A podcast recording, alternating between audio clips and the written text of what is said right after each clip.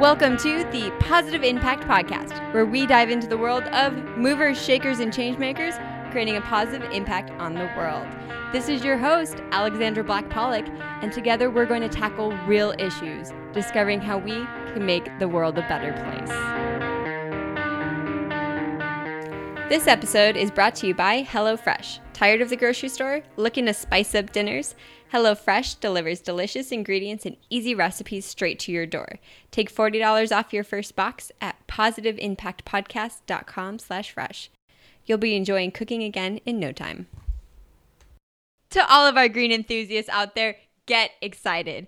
Today's episode is kicking off an entire month of episodes around sustainability, green energy, food, and more as we lead up to Earth Day. And today's guest is a great way to jumpstart. Joining me is Raj Karmani, founder of 0%. This innovative, cloud based, and mobile platform is making it easier than ever for businesses to donate surplus food to nonprofits, soup kitchens that need it right now. Easy, efficient, effective. Raj, thank you so much for joining me. Thank you for having me, Alex. Uh, what a great intro. oh, I appreciate it. We're not going to talk about how long I worked on it. I have to oh. admit, I'm totally stoked for today's episode, and I have been for a while. Ever since I interviewed Elizabeth Costen from Impact Engine, and she mentioned 0% as one of those really innovative models that she's kind of encountered. Oh, that's great. I just met Elizabeth last evening. Uh, she's a great champion, a great supporter of social impact and entrepreneurship. And you guys have a lot of supporters through Impact Engine because, on top of that, in that Stories from the Field episode, Nicole Chavez also had made an investment into your company. Needless to say, I think you guys are doing something pretty cool. Thank you. I, I think we are starting out. We are so excited about what is ahead. Yeah. Before we really dive into what your platform does, I'm kind of curious what inspired 0%? Zero percent is, is, is, was actually a dream. It started out as a dream that we can we naive students can actually cut food waste down to zero percent. Uh, it came about when we saw at a restaurant in Champaign Urbana that the owner is trying their best to cut food waste and donate their surplus food, but was having a challenge doing so. And and some of us thought this shouldn't be the way, especially in this age of technology and efficiency and uh, consciousness about social good. There should be no good food thrown away. And how can we achieve 0% food waste? Really started out as a dream. Talk about dreaming big. I want no more food waste. Ah, you got to shoot for the stars, though, right? Exactly. We can spread the movement throughout the world. Now, you're describing exactly what I see with business owners that they really have a heart and desire to kind of help spread around food that they have that they can no longer use. What challenges and barriers were in their way from doing this?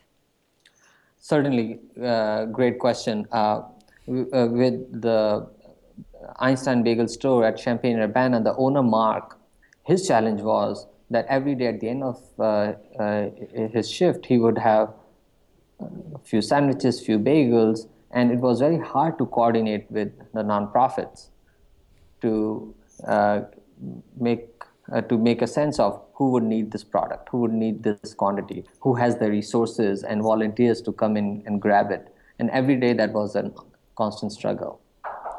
And that's one of the big operational challenge, not knowing what nonprofits are around you and who can take it especially at that moment because obviously food has a lifespan. I mean, that's kind of the whole point, right? exactly. Fresh food needs to move quickly. It cannot be stored or kept for a long time. It needs to go directly, very quickly, in a safe and reliable way in that moment. And I love nonprofits, and we featured some great ones on the show. But typically, they're a little bit understaffed, and occasionally, they can be a little hard to get a hold of. So if you're oh. trying to move product, it's a little bit of an extra challenge. It is because uh, Mark did not have uh, resources to go and drop off. That that's the first question they asked. Oh, do we have to drop off this donation ourselves? That is a big challenge for businesses. And how could we make it really easy? And the, another dream is making it as easy as throwing away. Oh, now that you're really shooting high. So we're not only getting rid of food waste, but you're making it as easy, if not easier, than throwing food away. That's the dream. That's the dream. That's our mission. Every day we strive and ask ourselves question, how can we make today a little easier than throwing away? We are not there yet, but we are committed to get there. Well, for a young company, you guys are doing pretty well on achieving that mission. And let's be honest, we really do need more people shooting that high and making these positive impacts and these sustainable initiatives that easy to implement in their daily lives. Certainly. I, am I'm, I'm glad to be here and sharing that uh, experience and uh, thoughts with you. So, we've talked a little bit about the challenges. First off, they didn't know where they could go. Second off, nonprofits can be a little challenging to reach out to. Third, they don't have the time or the capacity to drop off these different food to nonprofits around their city. What other challenges and barriers were they facing? Certainly, a lot of uh, businesses, as we expanded our outreach, were not aware that donating fresh, healthy food is safe and reliable, and there is no liability. Only in 1996, the federal, uh, the Congress the, had passed a federal bill called the Good Samaritan Food Donation Act that protects donors from any liability as long as they act in good faith. I'm so glad you brought that up because I can imagine that even while they have that Good Samaritan Act, there were still a couple of regulations that you needed to navigate. Were there certain things that you had to be mindful of in either coaching these business owners or working with them to ensure that the food is safe? Definitely. Uh, uh, we are providing them the guidelines to ensure that when they donate food, they know it's being done in the safe way, and they're able to educate and communicate that to their staff members. Very important to make sure that the kitchen staff and uh, and the operations team in that moment knows exactly what food is donatable and how they can label it, store it, and make it ready to go for donations. Can you give us kind of a glimpse of what some of those guidelines might look like? Absolutely, great question. So, uh, first of all, this food should have never been served to the consumer. Check. that one's important. Very important. Secondly, this food, if it's hot, it should stay above 140 degrees, and if it's cold or frozen, it should stay below 40 degrees. And really holding to the spirit of that Good Samaritan Act of doing everything that you can to donate the food in good faith. Absolutely, and uh, and and and that's uh, and that's very important because uh, we want this process to benefit a lot of people and not have one incident. And so we go above and beyond. Uh, if nonprofits that are receiving prepared foods and do not have trained staff members for handling prepared food safely, we do empower them, enable them to get that training. Exciting. So let's kind of pivot and really talk about this system because this is where all the genius happens.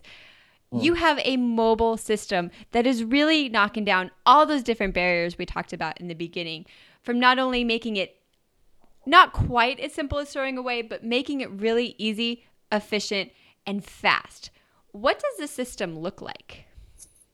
Great question. It is a platform uh, with a mobile app. At a high level, solves two key challenges how do you coordinate the movement of food from point A to point B?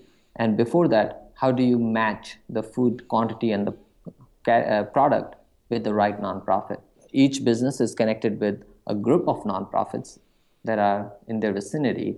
And then as the donations become available, and depending on their quantity and the type of the food, it could be prepared food, these could be uh, salads, soups, pizzas, wraps, or it could be ingredients such as produce or occasional dairy and proteins. How do we match these food products and quantities with a right nonprofit that can take it so that nonprofit finds value? They're not forced to take more than what they need. And then have it go bad and wasteful, and then we're back to the initial problem. Exactly. exactly. We don't want to shift food waste from A to B. We want to food move high quality food from A to B. So matching is really important. Uh, certain nonprofits are only looking for 10 or 15 meals, while others can take hundreds of meals. And they are looking to serve better food to their clients.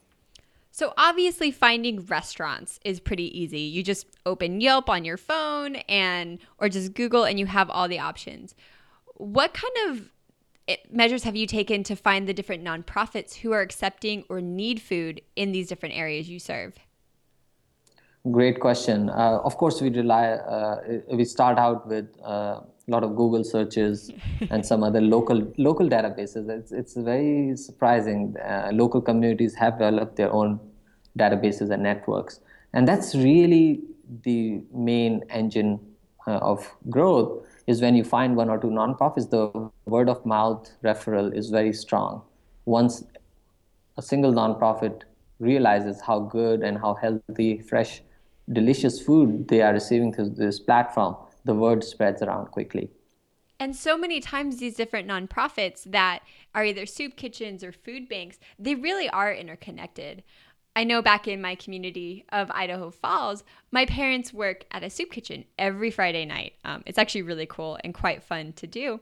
But that soup kitchen is connected also with um, a women's shelter where they have um, domestic abuse and different initiatives.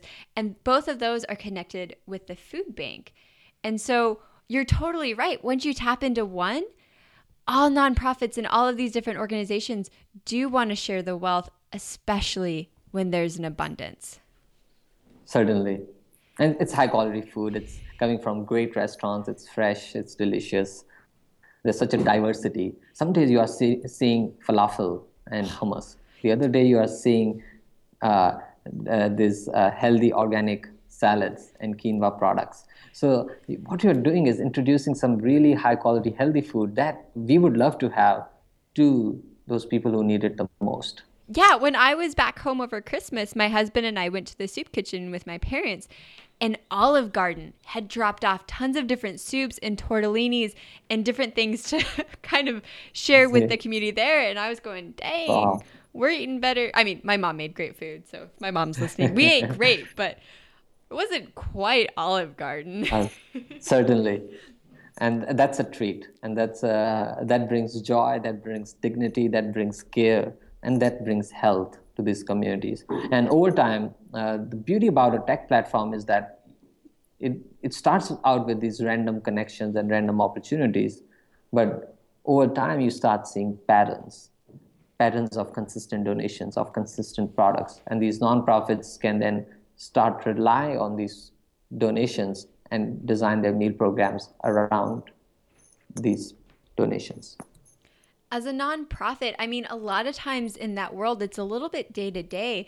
So, especially when you rely on donations, the ability to be able to predict it is really instrumental in their ability to serve. Absolutely, you hit a great point, and that is where zero percent has evolved from being just a mobile app to being a real platform that solves problems versus serve as a band aid. A band aid is simply, you know, today we have a problem of food waste, and today we can serve it to some nonprofit, but that nonprofit needs that food on an ongoing basis, on a weekly basis, sometimes even on a daily basis. How do we solve those deep systematic problems? you connect them with several different businesses in their community that have a surplus. It's so simple, but yet, how come we didn't see this, you know, five, ten years ago?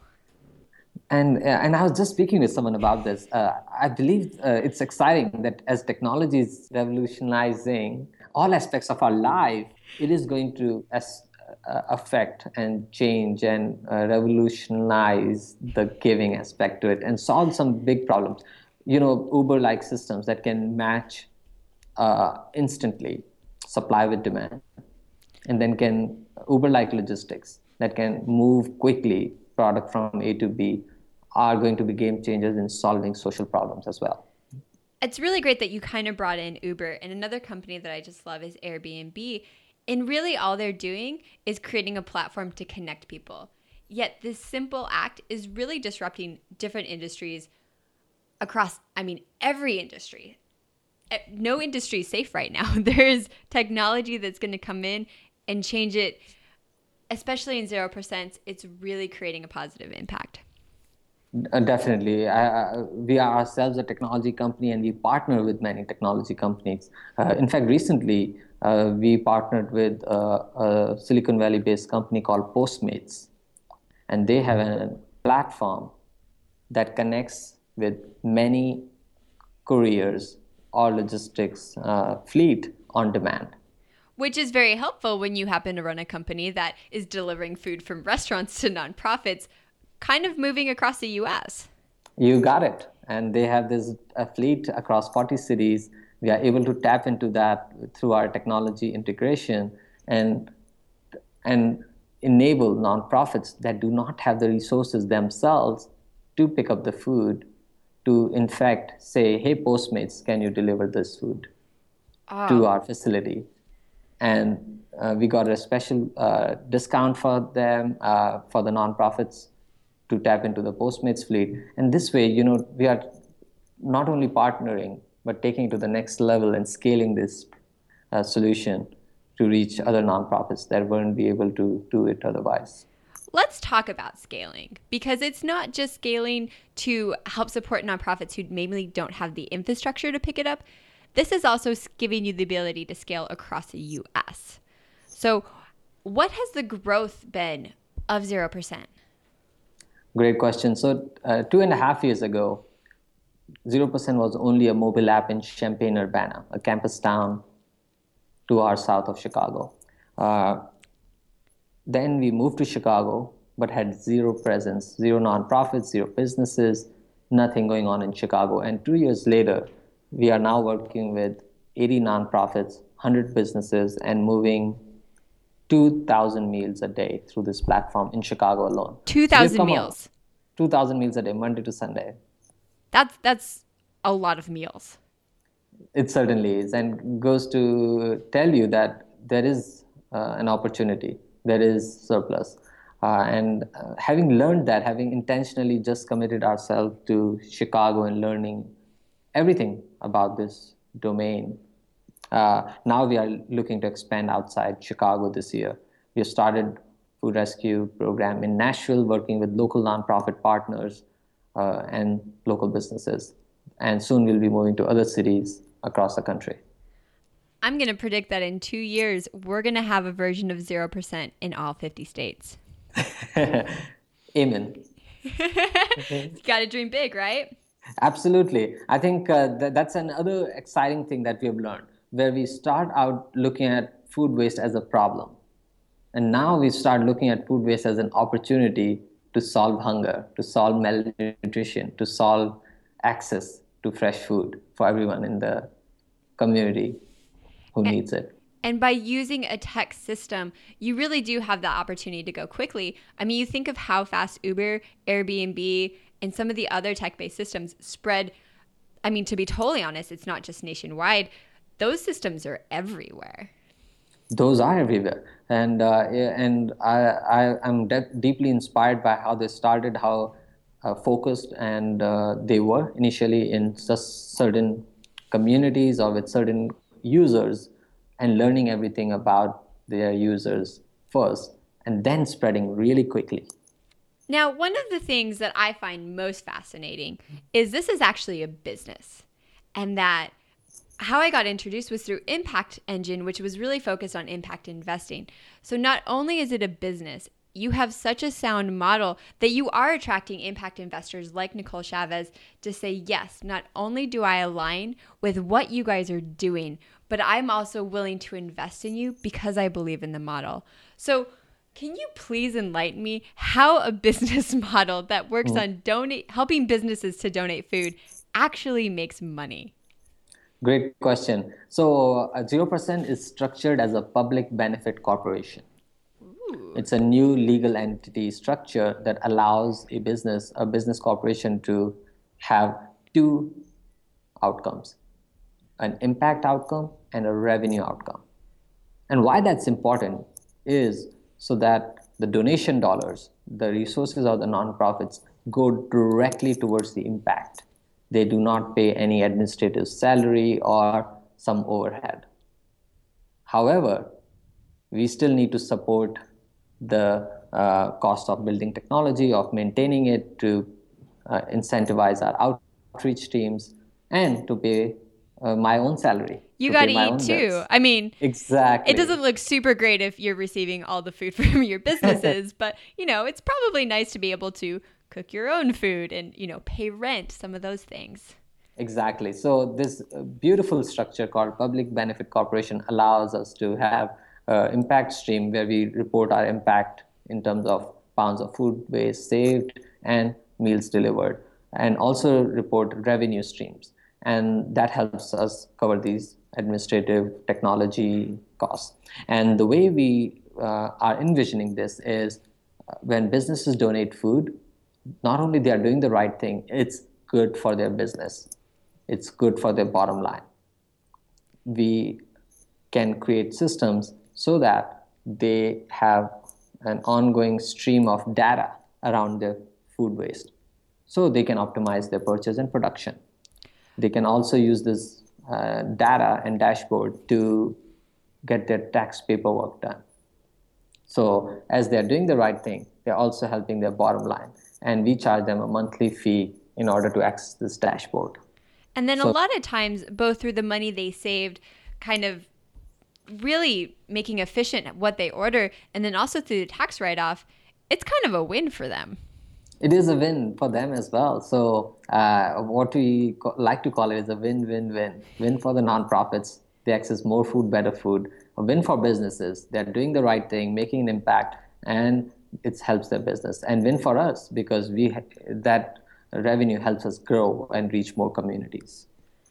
Oh, how did you kind of realize that there was a potential to actually have a social enterprise as opposed to a nonprofit through this model? Certainly. So, my dad is an entrepreneur. I, am all about entrepreneurship and solving problems uh, using business principles because I believe those scale. Uh, I believe they uh, can work, business principles can solve big problems. And we have a lot of things to learn from uh, business leaders such as Bill Gates and Warren Buffett in that respect. Very inspiring people. So uh, it's it's all about a quest, you know, and where you are focusing your energies and learning at. Uh, a lot of nonprofits they start out great, right? They start out with the right heart and passion, but what ends up happening is uh, is uh, is a cycle where a lot of resources are spent on fundraising, and it's that cycle that eventually leads some of them to spend 60% of the resources on raising funds and only 40% on the impact. So, how do we uh, avoid that? And how do we look for value creation and opportunities where we are creating value through this platform and through this service and charge? And when you create business value, you can charge a fee. That's a simple business 101. And that was kind of where the benefit corporation model came into play. Certainly. And i'm great i'm so grateful that many states have this provision. It's very recent. We uh, i think in illinois i believe it only came about in 2013 i'm glad that we're starting to create different opportunities and not only that but encourage businesses to measure their impact not only by their revenues but the actual impact that they're making in their communities certainly and making very transparent so that every claim that they make is backed by data and they can always go back and see what donation was made on the 26th of January. And as, you know, kind of part of this millennial generation, transparency is big because I don't want you just to tell me that you're making a big impact. I want to be able to see it. I want to be able to say, that, that sounds great and all, but, you know, prove it to me. Certainly. I think, uh, and this technology and uh, the new age uh, uh consumer is driving that change, is driving that change towards transparency and real impacts versus just uh, wishy-washy claims. hmm. So, talking about impact, you mentioned that in the city of Chicago, you have you help facilitate 2,000 meals being delivered a week. What are some other impacts that you're seeing, particularly one nonprofit's ability to increase their capacity? So, in Chicago, it's very interesting. Uh, many neighborhoods in Chicago are designated as food deserts, which food means that for food deserts, which literally means for miles and blocks and blocks and blocks, there is no source of fresh food within those neighborhoods. So there are certain neighborhoods that are very privileged to have you know uh, your fresh grocery stores and great restaurants, but while other while others do not have that same access. So it is this kind of segregation that we would like to bridge, and using food rescue as the solution to bring fresh food into those communities, and using tech and logistics to make it happen on a consistent, reliable, and safe way. So these are some of the systematic challenges that we have seen firsthand in Chicago only by doing and learning. Now, with these nonprofits that help serve these food deserts, what impact have they been able to make since they started partnering with 0%? Uh, uh, it's a great, um, great question, and there are some really interesting anecdotes here. So we worked with a fresh, healthy food uh, meal company in that, that is close to downtown, and they wanted to donate any surplus from their fresh uh, meal program. And when we would bring those fresh meals that were individually wrapped and looked beautiful, we would bring them to certain nonprofits uh, in Southside Englewood, and uh, and the youth program there, uh, administ- manager there would tell us that she would serve these meals to them. And initially, there was a lot of skepticism. What is this? What is this uh, fruit and vegetable that we are seeing here. I have never seen this before. How does it even taste? And that was the resistance and skepticism when we started working there. That administrator and manager was so uh, so amazing. She started making meals and doing some cooking exercises with the students. And over time, they've started to love the same food that they were initially very skeptical of. So we are introducing these new flavors, these new fresh foods and uh, vegetables that they have never seen before, let alone purchase them. Oh, that is such a great point. And to our listeners, next week we are going to talk about another really cool initiative that is also introducing school age children to brand new foods such as turnips or carrots literally straight out of the ground. And so, just to really drive home the fact that there's power when you're not just kind of forcing these foods onto different individuals, but really working with them to educate them, to cook with them, and to make it fun. And that's how you get people excited about something different. Certainly, and I think that's the opportunity we see as not uh, as sol- uh, opportunity to solve these systematic, uh, deep issues in Chicago and beyond. Oh, well, with that, I think we're ready for some rapid fire. Oh, okay. I'm. should I be scared? you should probably be scared. Let's just put that out there. awesome. I'm here, and I'm. I have my armor. There you go. You might. We're gonna pierce that armor. Is what we're gonna okay. do. Coming up is that incredible rapid fire where we're gonna dive into adventure, impact, mentorship, partnerships and a whole lot more. One of the new things that we've been doing that have been my absolute favorite is really connecting with guests and pushing forward to see how you, our listeners, can make a positive impact in your everyday life. If you're like so many of our listeners who have been asking, how do I make that positive impact? Then I have a treat for you. Check out positiveimpactpodcast.com and download our free tips on five different ways that you can make a positive impact in your life today. It's all about making small positive steps towards moving towards that bigger impact. And with that, we're ready for some adventure. Life is a balance of work, passion, and adventure. Can you tell us about a recent adventure or excursion you've gone on?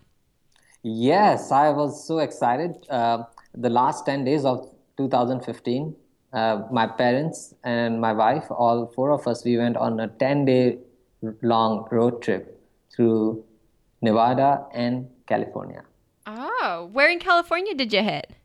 So we uh, so we started in Las Vegas, went to Grand Canyon, then Lake Tahoe, and from Lake Tahoe we hit San Francisco. And from San Francisco we drove over three or four days uh, on Highway 1 and 101 down to Santa Monica and Los Angeles. Uh, so it was the best trip of my life and having a great time with my parents and my family is incredible and seeing some beautiful sights. Yeah, that's a really scenic, incredible trip that you had. Indeed, and I was telling my parents, you have seen almost all the landscapes uh, in this trip that the earth, the beautiful earth, has to offer. You have seen canyons, you have seen snow, mountains, oceans, hills, rivers, and it's amazing. California can package them all together in one state. Thank you for including snow and the beautiful things that Earth can uh, provide. I love snow. I think it's the most beautiful and magical thing, especially growing up in Idaho. But living in San Diego, there's a little bit of a different appreciation for snow, or can I say, no appreciation for snow? It's very sad. oh, uh, you are missing out on all the skiing and. I uh, know. yeah, that's where Lake Tahoe was important. My mom loved the fact that we went to Lake Tahoe and she was able to see her first live snow experience. In uh, so that was magical. I mean, we all woke up at 3 a.m. to make sure that she doesn't miss it. Oh, that's so magical. And especially with the moon hitting that snow and it just is so bright and beautiful. I'm a little jealous. and that leads great into the next question, which is many social entrepreneurs find solace and tranquility in the outdoors. Have you found this to be true or beneficial in your work?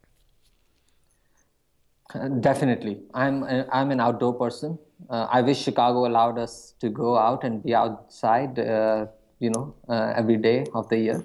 But any opportunity I have, I would like to go on a hike. I would like to be on the ocean front.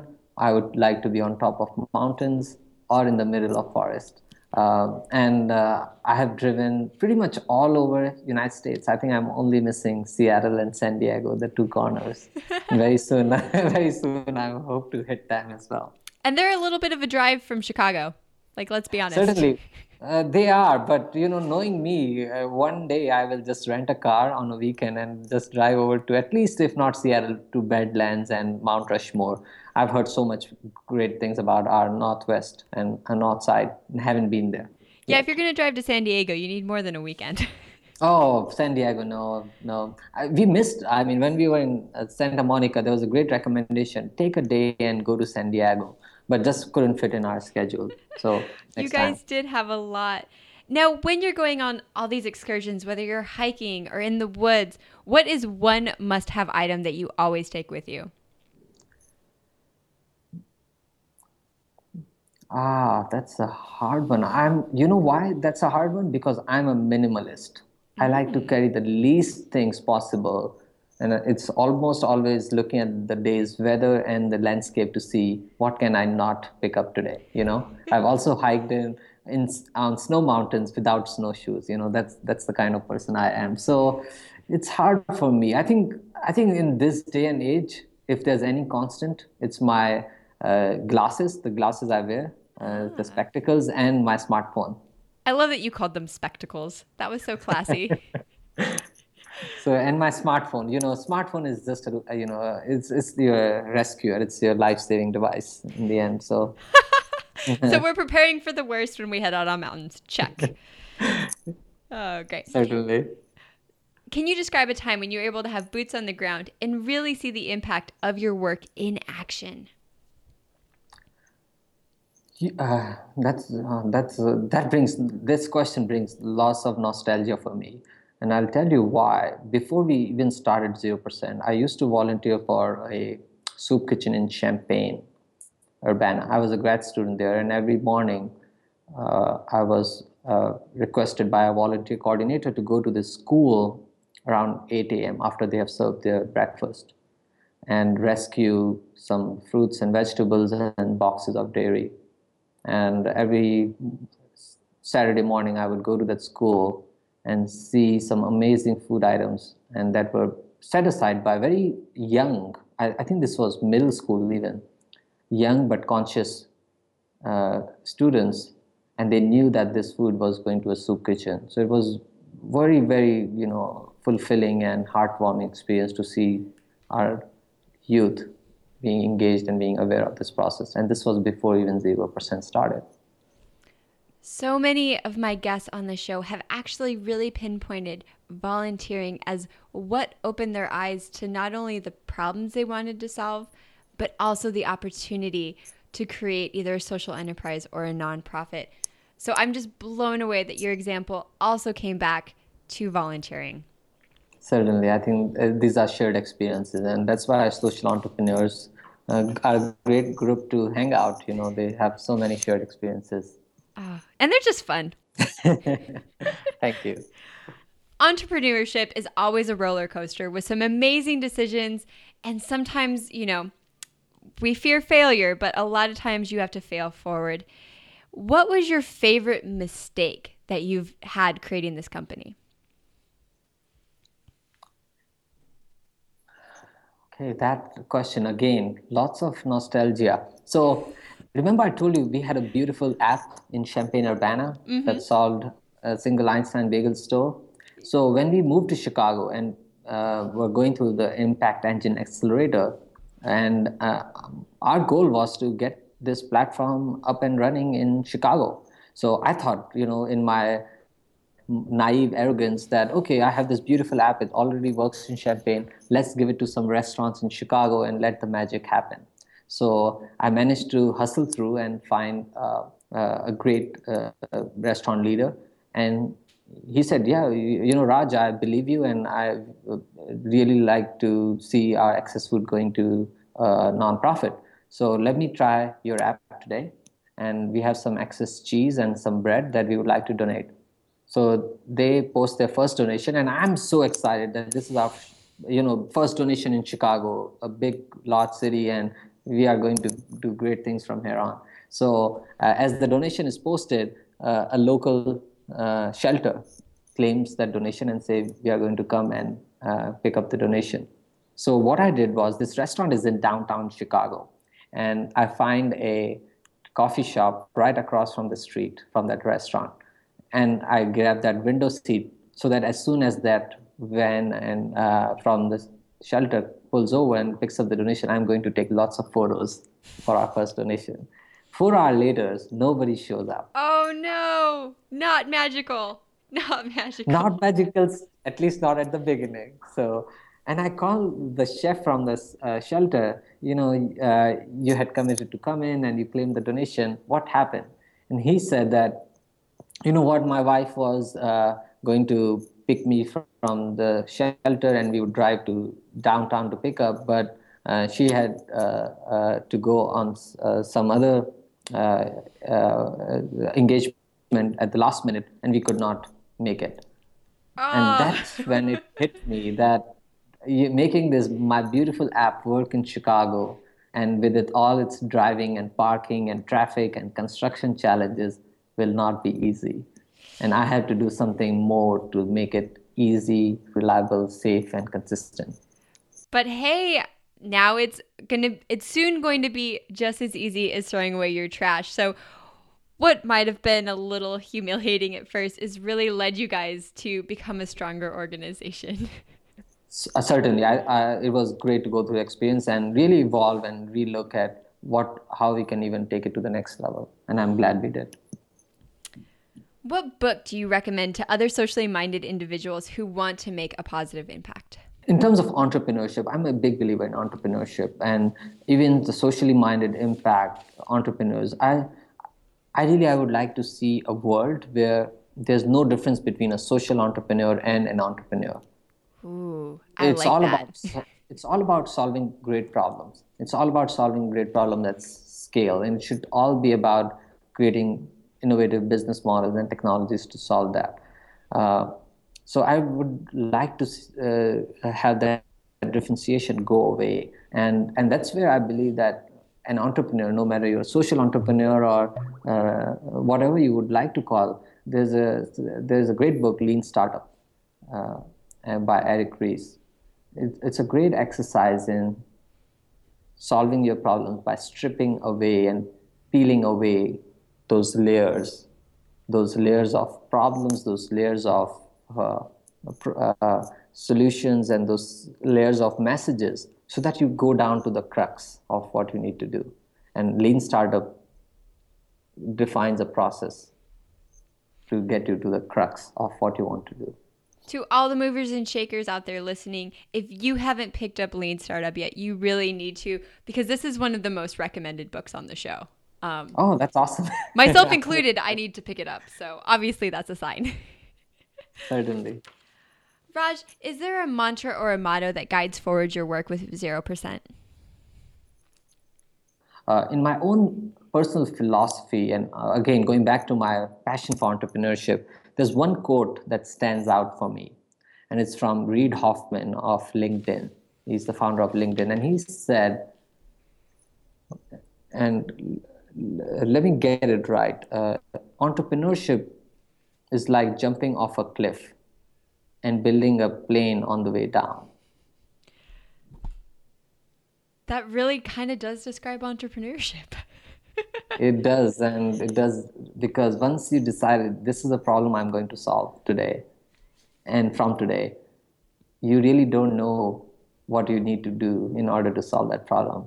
There are interesting challenges and uh, problems that come along your way, and you look at all your toolbox, the whole toolbox, technology and um, finance and sales and marketing to solve that problem along the way. So that's what we do at 0%. Oh, you guys really are building solutions as you've dived right in. To finish today, what is one tip that our listener can do to make a positive impact in the world and preferably not, you know, jumping off any cliffs? well, that wouldn't be a bad thing to do as long as you know uh, what you're. Uh, which ocean you want to dive in. So there you go, uh, positive spin. Uh, and for me, for me, that was the food waste. I, you know, we as we are talking trash today. Yes, we, I have dump, dived into dumpsters and made those things uh, kind of give them a realistic spin. But I think uh, to our listeners, I'm really passionate for entrepreneur, uh, passionate about entrepreneurship and about food waste reduction. And food touches everyone. Food touches all seven billion people on this planet, three to five times a day. So look for opportunities on how you can cut food waste today in your life. At your home, at your favorite restaurants, ask them what they do with their surplus. At your grocery stores, again, ask them what do they do with their surplus. And and use those uh, touch points with your food to ask yourself how you can cut food waste because that food could bring nutrition, dignity, care to someone in need, and everyone can make a difference. And to learn more, please visit Food Rescue, www.foodrescue.io. Raj, this has been such an amazing episode. I really do appreciate not only your time today, but also for kicking off our entire month on being a little bit more green and addressing some of these sustainable issues that we have today. How do our listeners learn more about your company? Uh, great questions. Uh, uh, please feel free to reach out to me directly, Raj at foodrescue.io, and visit www.foodrescue.io, where we will list the impact that Food Rescue is making in the communities that we are present. And soon it will be in many communities across the country. So that's www.foodrescue.io to see how you can join this movement against food waste and looking at food rescue as a solution to solve hunger and nutrition, malnutrition. Raj, you have honestly been an inspiration, and I have thoroughly enjoyed this complete and amazing insight into the food waste issue in a not only the food waste issue, but also the solutions out there from innovative entrepreneurs like yourself. Oh, thank you. It is my pleasure, Alex. You are one of the most passionate speakers and uh, interviewers I've faced, and I've really enjoyed this conversation with you. Oh, so appreciate it. Thank you.